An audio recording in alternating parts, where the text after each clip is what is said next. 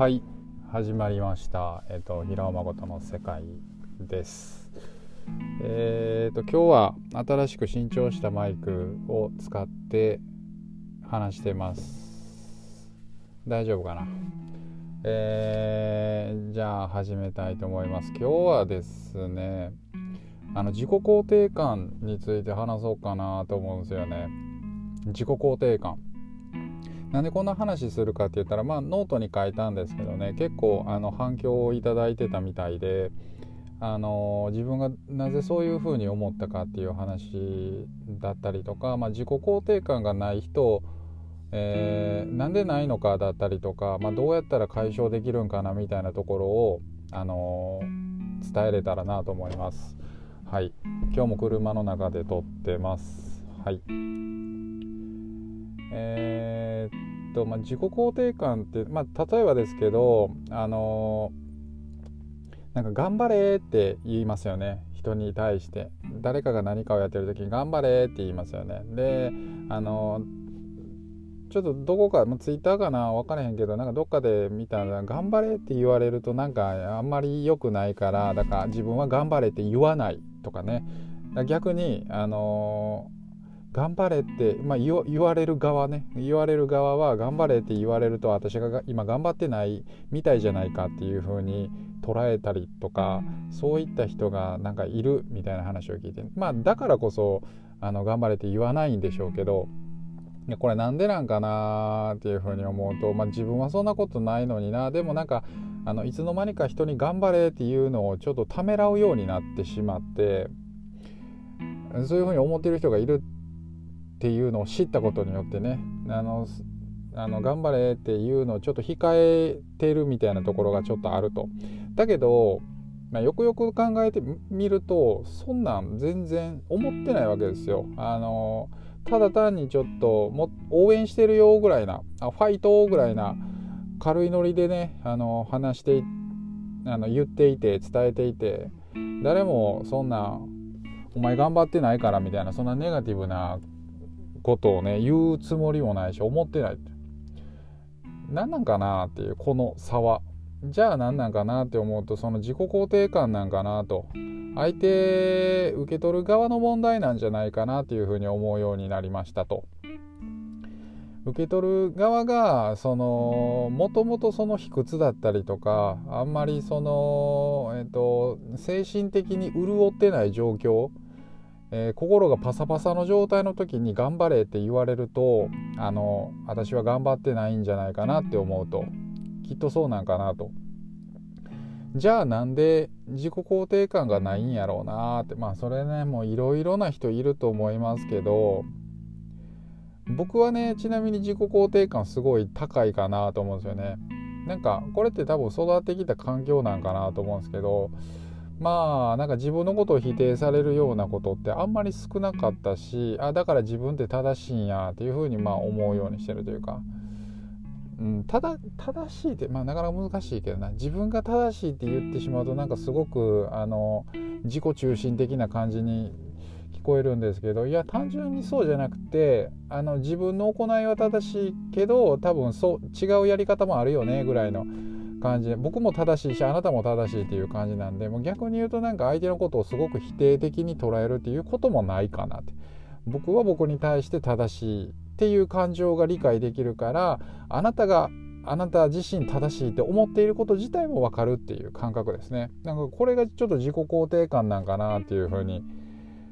思うんですよね。うん。はい。で、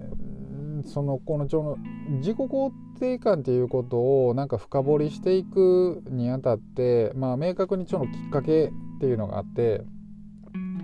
あのー、僕の友達にあの古くからの友達にあの鬱になった人がいててで彼はまあその何て言うんでしょうね。やっぱりそのなんて今何のために今仕事をしているのかだったりとかうん例えば何のためにこう上京してきたのかだったりとか何か何のために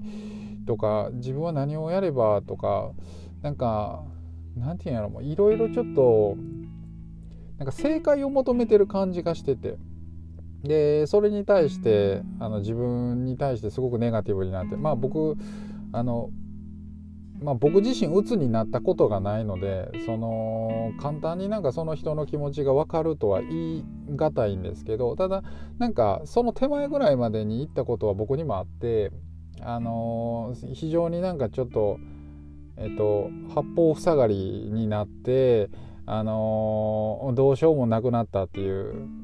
僕の場合はもう完全に全部を投げ打って全部捨てたというかもう捨てたというか逃げたって言った方が正しいですけど逃げたっていう感覚があってなんかそういう風なあな経験があるんですけどでまあでも彼はあのそうやって自分に対してなんかネガティブになってて、まあ、うつ状態になっててでいよいよよう考えてみたら結構過去の自分に対して何て言うか否定的っていうか肯定してないなって思ったんですよね。今の行いが正しいっていうところに対しての肯定が弱いなって思ったんですよ。あのー、自分が上京してきたっていうことに対していやでもそれは正しかったと。でこうやって、あのー、うまくいかなかった方法を見つけれた自分にとって合わなかったっていうことも一つの正解なんじゃないかなと、まあ、つまり、えっと、間違ってる方法を見つけれたっていう成果ですよね。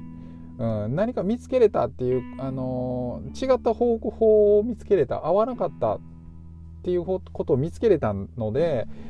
もうそのそもそもそのそこで踏みとどまってるよりか前に進めたっていう感覚ですね。あのこう持ってほしいなって思ったんですよ。そういうふうに思ってほしい。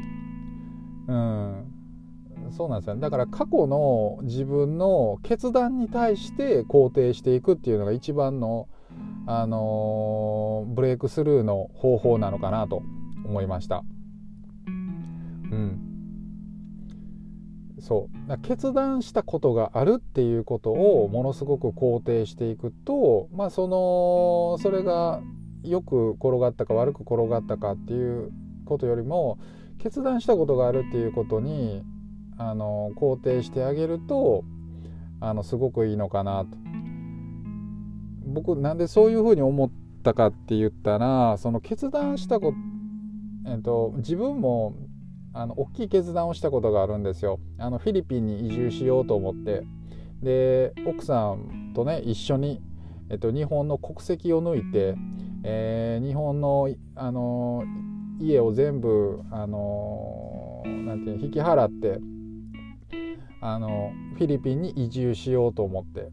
ね決断して行ったわけなんですよ。奥さんとね。結構これは自分にとって大きい決断やったんですよ。ただでもあのうまくいかなくってで帰ってくるわけなんですけどあの正直それに対してはいろいろネガティブな感情もあるんですけどただあの後に残るのってその時の嫌な思い出とかってあんまり頭の中に残ってなくってただ自分は自分に対してあの時でかい決断ができた自分っていうのが結構誇らしかったりするんですよねだから自分もこれから先もっとでかい決断がなんか目の前に迫ったとしても多分僕は、まあ、このこの程度の決断であればひょいとやってのけるんだろうなっていうあの自信につながったりするんですよね。うん、だからそうですねこれがなんか自己肯定感になっていくのかなと。でなんかその決断したことがあるっていうこと自体をずっと積み重ねていけばこれって減っていくもんじゃないのでずっとそのその時っていうよりかずっとストックされていくものだと思っているので単純にねあの時系列的にもずっとこう増えていく一方なんじゃないかなというふうに思ってます。うん、なので、あのー、今自分が自己肯定感ないなって思った時は自分が決断したことを、あのー、誇らしく思ってあのこれから先また大きな決断ができるんだなっていう自分に対してねあの肯定的になればいいのかなって思いますね。うん、なんかね反省するのはね大切とは思いますけどあの自分のことを肯定しないとやっぱり楽しくないのであのもうちょっと楽にえー、いけたらなと思います。はい